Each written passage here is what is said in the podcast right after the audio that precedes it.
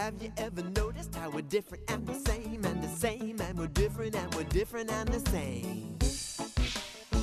All kinds of people, all kinds of people, all kinds of people in the world. Now, on the Talk of Muncie WMUN, all kinds of people, hosted by Dr. Joe Misiewicz. Getting to know the people of Muncie and Delaware County, Indiana, in a way you've never heard before. It's another way we're using our voice to build our community from Woof Boom Radio and 92.5 FM, 1340 AM, WMUN. Here's your host, Dr. Joe. Hey, hey, hey, everybody. Good morning and welcome to All Kinds of People on WMUN, the Talk of Muncie. And I am happy to have Betty Brewer with us in the studio. Betty, thanks for coming down to Woof Boom Studios to be with us on All Kinds of People. Good morning, Dr. Joe. I'm more than happy to do that. I feel like all kinds of people. Yes, I know. it's a little early in the morning, thank you, but we're doing fine. And um, many of you know um, from visiting Minnetrista's Cultural Center that Betty was the CEO of that um, center um, for quite a few years. Thank you. About 17 and a half. Yeah, 17 and a half. Winding up last December? Yes. Yes. Yep. What's it been like being away for a little bit? Well, I was actually telling a former staff member just yesterday. It's kind of bittersweet. Um, I think I've got the uh, the part about retirement of doing nothing. I think I think I've got that down pat. Was that an easy adjustment?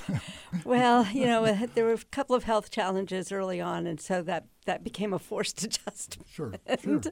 Um, but now I need to find my my new path, whatever that might be, and uh, finish up a couple of projects that I actually promised Minnetrista I'd do, and clean the house. Oh, yeah, yeah. yeah. Yeah, well, of course, you've got a lot of time to do that now, thank you. But um, way back when, um, raised in Northern Virginia, Yeah, way Um, back when. yeah, well, not too far back, but um, with two siblings, two brothers, actually. And I think you once told me you were the mediator of the family with the two brothers. But I recall a few things growing up back in those elementary Ah. school days and with the brothers and boys, I oh, tell you. boys. I was- wait a minute.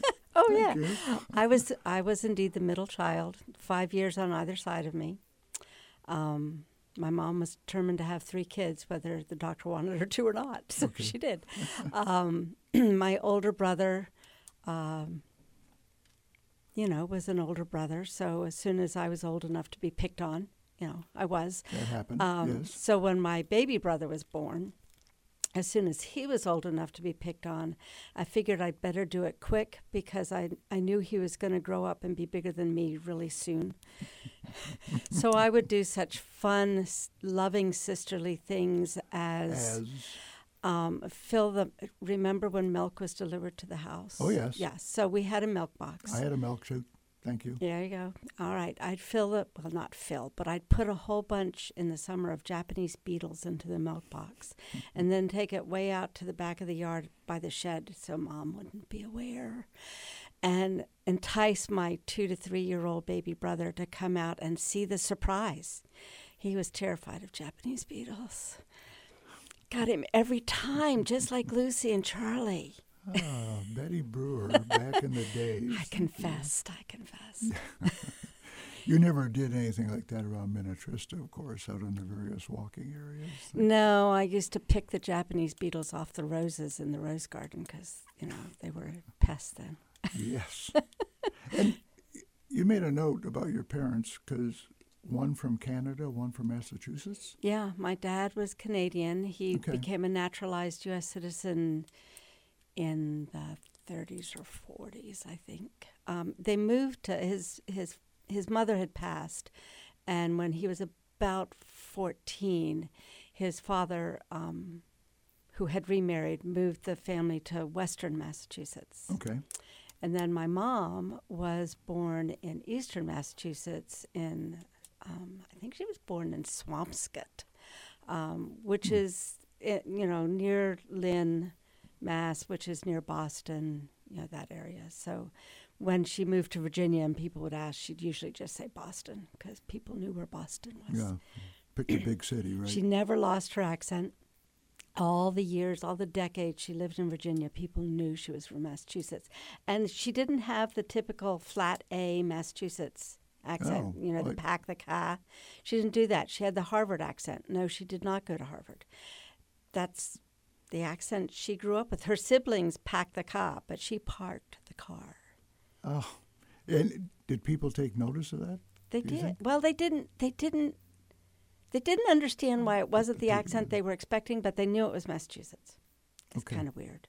Yeah. That's my mom. But she swallowed her TL, so bottle. I can't do it right, but bottle, kind of thing. Yeah, I'm not capable of doing that. Thank you. I'm a Detroit-born kid. So, Oh, well, there you go. Yeah, I know. You're I- so you're like Middle America radio voice. the radio. Well, okay. it's thank close you. Close to Chicago. I you know. appreciate that. Thank you. Yeah. Um, uh, being raised in Northern Virginia, I, I also made note of the fact that you s- made note of the fact Civil War history. Oh gosh, yes. You you got into history. I was raised in Manassas Park, Virginia. So Manassas, bat- two battles, two Civil War battles. The very first Civil War battle. So you were surrounded by historical artifacts. I would go out into the backyard and dig. I had my own little archaeology digs going, and I would find spoons and bullets and pieces of, of pottery and crockery.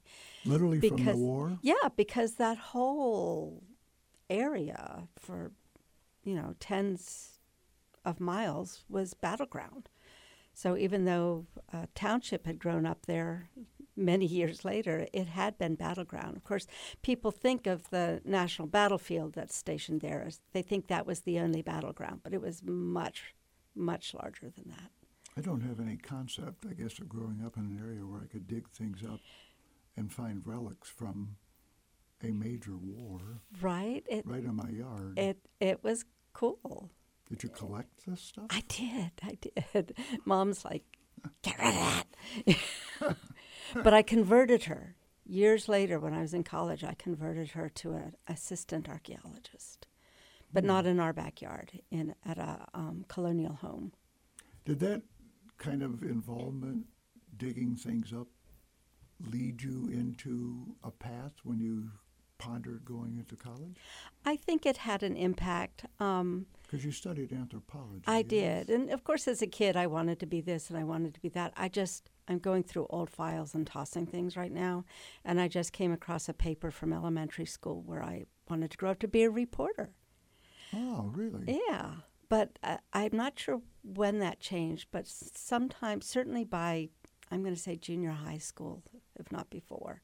Um, that shifted and and history had just become my my real interest and ancient history even more so cultural civilizations that kind of thing Back in high school, were you involved with a student newspaper of any kind or reporting? I, I was yeah and what, I did, was what did you do? I I was um, an assistant editor for a couple of years and wrote articles for I can't even remember Stonewall Jackson Raiders News or something like that so some of those articles were based on your interest in history still. yeah, And tying yeah. all that in. yeah I'm just quite fascinated by, well, but just that environment and then how it triggered some of your interest that led to you pursuing that anthropology degree, um, which I want to get back into in a little bit more depth as you headed off to the University of Virginia. Thank you. And when you went there, were you pretty much set on anthropology? oh yeah I knew Totally. I knew going in that's what I was going to do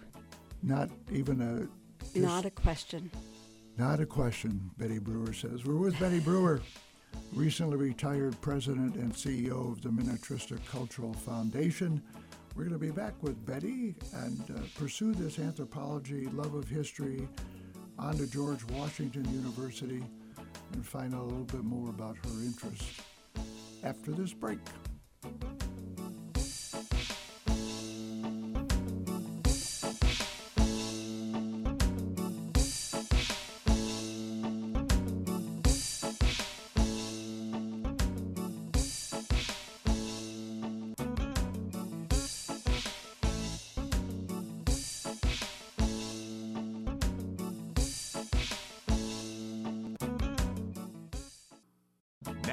Back to WMUN's All Kinds of People with Dr. Joe.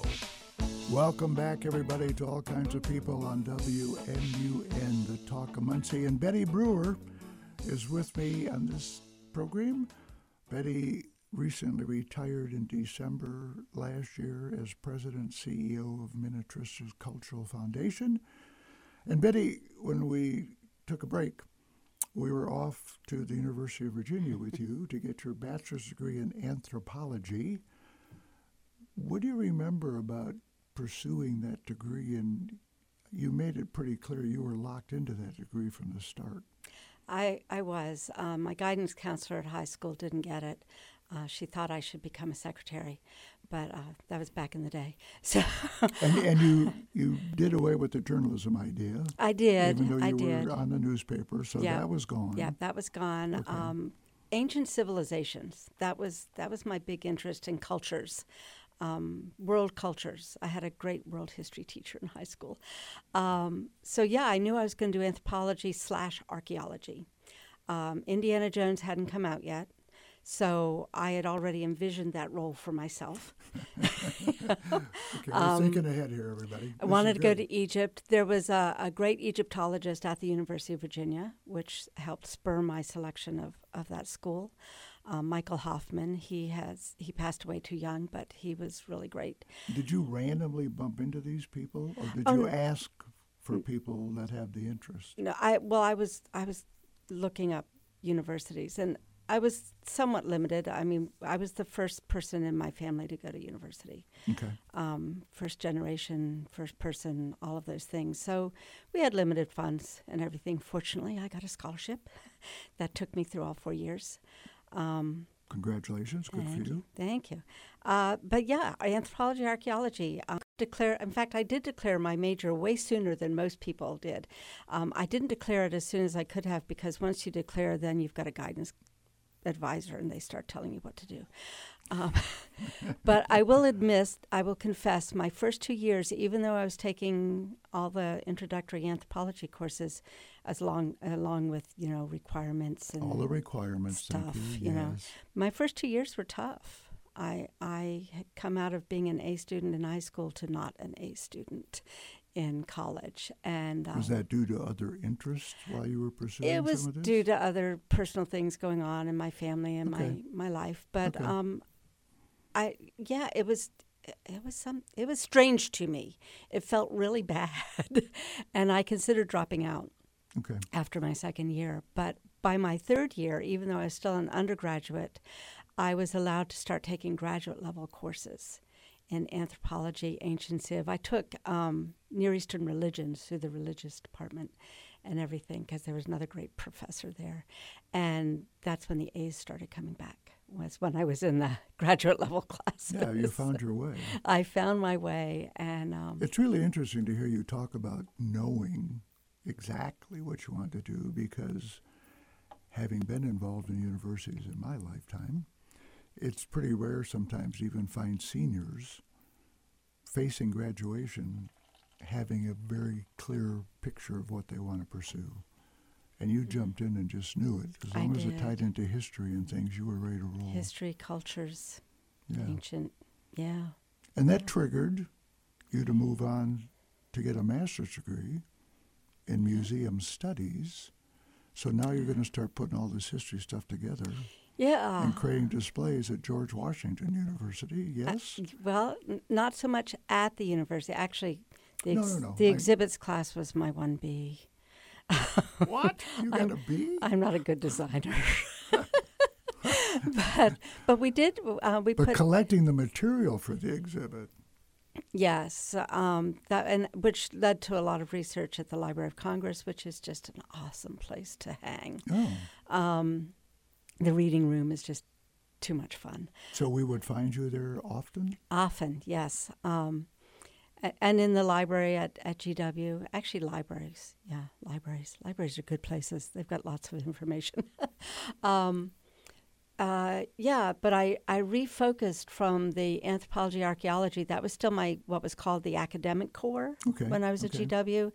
But then I did the um, degree in museum studies, which was a relatively new program. There were only about I- I think there were fewer than half a dozen museum programs in the country at the time. Um, two of them were in Washington, D.C., one at GW and one at Catholic University. Um, So you found yourself at a school that had one. yeah, well, again, I targeted. You know, I did my research. I- In a way, it was kind of like going home, you know, because I grew up just outside of D.C. Uh, that was my first museum experience. Was the Smithsonian Institution, um, and I, that's what helped prompt the museum side of things. I learned that I was not going to end up in the field. I was not going to be Indiana Jones. I mean, he found the Ark before I got a chance to get out there, um, Oh, and so Betty, you know. But where does all the stuff end up? That's what I asked myself. I was like, oh yeah, you cannot get so dirty, and still play with this stuff. I just absolutely adore that kind of story. Thank you. Um, so, you you graduated with a master's degree. Um, I made a note that you went on to Owens, Owensboro Area Museum of Science and History in Kentucky. I did. After some years, I, I did a lot of bouncing around the DC area. yeah, I did area. some but yeah. internships. You went down to Texas for a while Yeah, um, as an intern, um, administrative assistant in the Yeah, anthropology department. Right. But yeah, my first um, executive director's position Right, was, was in Owensboro. Owensboro. I went from the Institute of Museum Services to Owensboro. Um, I, having been an anthropology student, I recognized the culture shock fairly quickly. Owensboro was quite small at the time. Okay. Um, I had been in Washington, D.C., where I could walk down 19th Street in Adams Morgan and pick an ethnicity for food, any ethnicity I wanted. I was excited when I moved to Owensboro and there was a restaurant list that had ethnic uh, as one of the headers. And the first thing listed under it was Taco Bell. and I'm like, oh my. so there was a little culture shock going on. Okay. but you adjusted to for about five years. I, I did. I did. Um, we actually relocated that museum from its original building um, near Wesleyan College. It was an 18,000 square foot facility to downtown, um, where things were really building and happening in Owensboro, to a 70,000 Oh. square foot facility. We didn't renovate it all at one time. We renovated about 30,000 ish square feet. But a big move. big move, big move, and I, I um, had the honor, if we want to, if I'll put that in quotes, Okay. of leading the packing up of the museum, the fundraising for the move, and the actual move, all at one time. Yes. we didn't do it in steps. We your did it little all agenda at one time. was full at that particular time. It was. And and then Delaware Agricultural Museum Village. Um, yeah, I was looking to get back east Okay. um, for my mother, and the Ag Museum was looking for a, an executive, Sure. and it was different. It was different from anything I'd done before, but it had um, a 19th century constructed village. The the buildings were original, So these were actual buildings. yes, but they hadn't been in that format. They had been brought from different areas of Delaware Okay. um, to Dover to that museum. So that was a very cool, um, not living history the way that you think of at Williamsburg, um, but uh, special events and certain activities, especially our blacksmith. We had a great blacksmith and a great shop there. Oh, so that sounds like a very good addition to the resume. As you then picked up and um, headed off to the Whitaker Center for Science and Arts. Yes, that was a big move. Um, I went from being the executive to a vice president, but from a museum that had a budget of about 500,000 to a facility with a budget of 6 million. So that was my way of stepping up, Up. into the larger institutions. Yeah. And that larger institution, everybody, was the Minnetrista Cultural Center in Muncie, Indiana. Now Museum and Gardens. Mu- Museum and Gardens, that's right. where Betty Brewer was president and CEO from 2005 to 2022, and we've been delighted to have Betty Brewer with us. Thanks so much, Betty, for being on the show today. Absolutely. Thanks so much for the invitation. We hope to hear you all back next week on All Kinds of People, everybody on WMUN, The Talk of Muncie. I'm Joe Misiewicz saying have a good week.